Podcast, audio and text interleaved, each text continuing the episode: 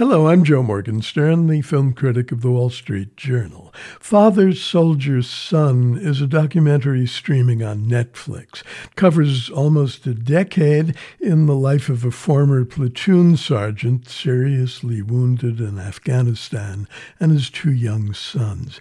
It's a deeply affecting film, a study of love and devotion and the toll taken by machine gun bullets on a body, a gallant spirit, and a family. The soldier's name is Brian Eisch. When we first meet him, it's 2010. He's still on active duty and home for a two week leave after six months of combat. His adoring boys, seven year old Joey and 12 year old Isaac, have come to meet him at the airport, and Brian locks his powerful arms around both of them in a bear hug.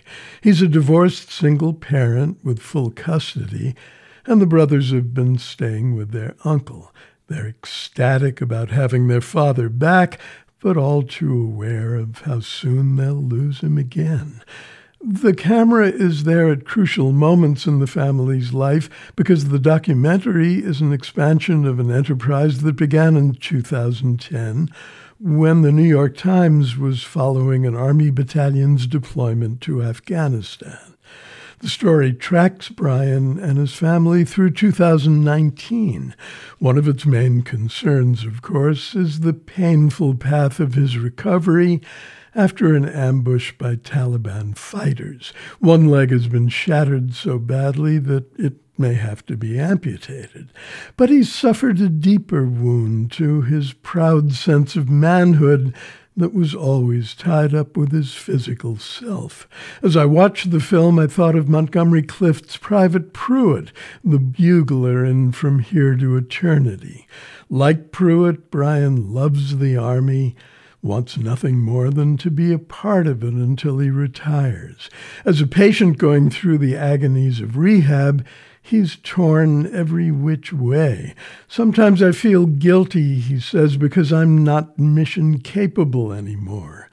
As a disabled citizen with prospects that are murky at best, he's a stranger in a terrifying land. Now, who am I? he asks, and there's no one to tell him the answer. The most powerful part of the film is its portrait of Brian's sons, beset by feelings they can't comprehend, let alone resolve. Joey, the younger boy, is the more touching one, while Isaac is the thoughtful one, struggling to decide what kind of life he wants for himself. One choice is obvious to follow in the footsteps of his father, a third generation warrior, and make himself the fourth. What he really wants to do, though, is go to college and then into policing. Father, Soldier Son is about the pain of recovery, but it's also about the pain of growth. Nothing comes easily in this family, which deserves all the happiness it finds. I'm Joe Morgenstern. I'll be back on KCRW next week with more reviews.